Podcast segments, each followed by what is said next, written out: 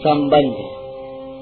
जो भगवान की महत्ता को समझकर भगवान के शरण होते हैं, ऐसे भक्तों का वर्णन सोलहवें से उन्नीसवें श्लोक तक करने के बाद अब भगवान आगे के तीन श्लोकों में देवताओं के शरण होने वाले मनुष्यों का वर्णन करते हैं।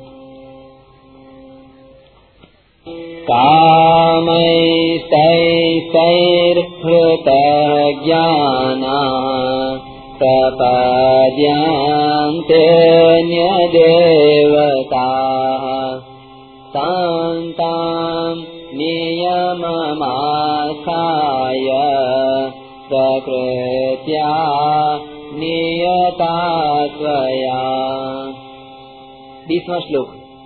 उन उन कामनाओं से जिनका ज्ञान अपहृत हो गया है, ऐसे वे मनुष्य अपनी अपनी प्रकृति से नियंत्रित होकर देवताओं के उन उन नियमों को धारण करते हुए उन उन देवताओं के शरण हो जाते हैं।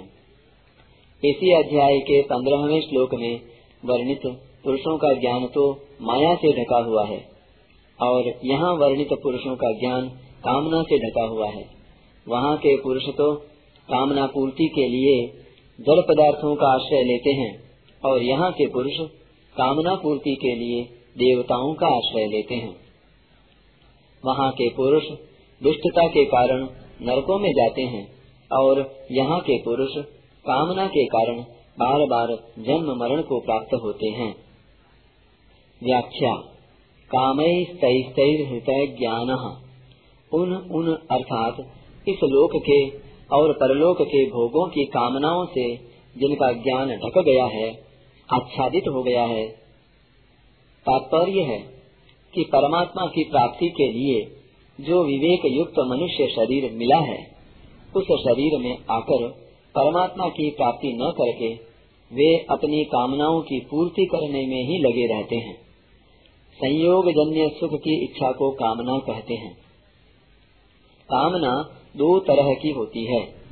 यहाँ के भोग भोगने के लिए धन संग्रह की कामना और स्वर्ग आदि परलोक के भोग भोगने के लिए पुण्य संग्रह की कामना। धन संग्रह की कामना दो तरह की होती है। पहली, यहाँ चाहे जैसे भोग भोगे, चाहे जब, चाहे जहाँ और चाहे जितना धन खर्च करें, सुख आराम से दिन बीते आदि के लिए अर्थात संयोग जन्य सुख के लिए धन संग्रह की कामना होती है। और दूसरी, मैं धनी हो जाऊँ, धन से मैं बड़ा बन जाऊँ आदि के लिए, अर्थात अभिमान जन्य सुख के लिए धन संग्रह की कामना होती है। ऐसे ही पुण्य संग्रह की कामना भी दो तरह की होती है। पहली, यहाँ मैं पुण्यात्मा कहलाऊं, और दूसरी, परलोक में मेरे को भोग मिले। इन सभी कामनाओं से सत असत, नित्य अनित्य, सार असार, बंध मोक्ष आदि का विवेक आच्छादित हो जाता है।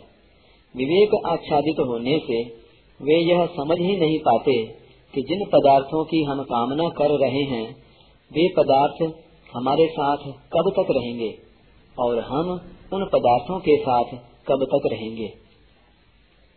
प्रकृतिया नियता स्वया।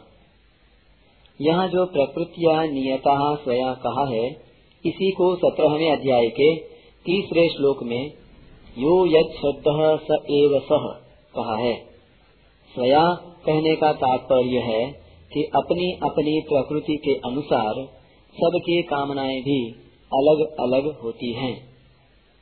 कामनाओं के कारण विवेक ढका जाने से वे अपनी प्रकृति से नियंत्रित रहते हैं, अर्थात अपने स्वभाव के परवश रहते हैं।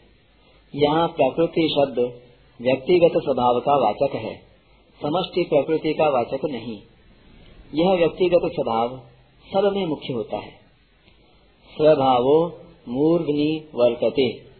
अतः व्यक्तिगत स्वभाव को कोई छोड़ नहीं सकता। या प्रकृति स्वभाव जनिता के न त्यज्यते। परंतु इस स्वभाव में जो दोष हैं, उनको तो मनुष्य छोड़ ही सकता है। अगर उन दोषों को मनुष्य छोड़ नहीं सकता तो फिर मनुष्य जन्म की महिमा ही क्या हुई? मनुष्य अपने स्वभाव को निर्दोष, शुद्ध बनाने में सर्वथा स्वतंत्र है।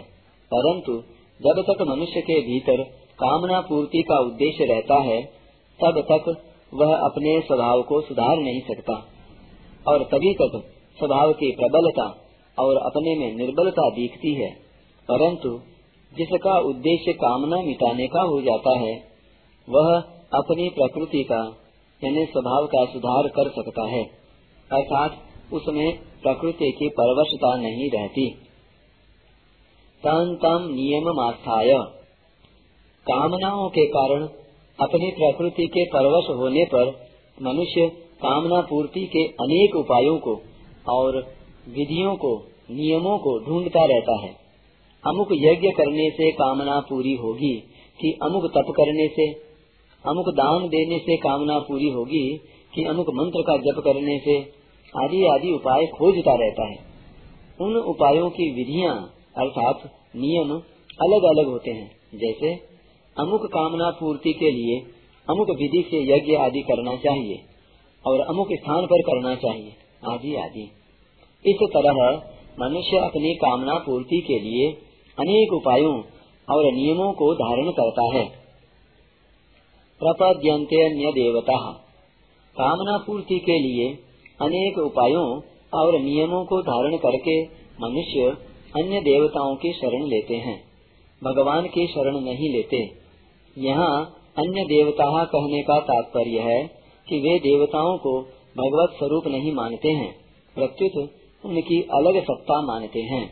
इसी से उनको अंत वाला फल, यानी नाशवान फल मिलता है। अंत अंतवत्तु फलम तेषाम अगर वे देवताओं की अलग सत्ता न मानकर उनको भगवत स्वरूप ही माने तो फिर उनको अंत वाला फल नहीं मिलेगा।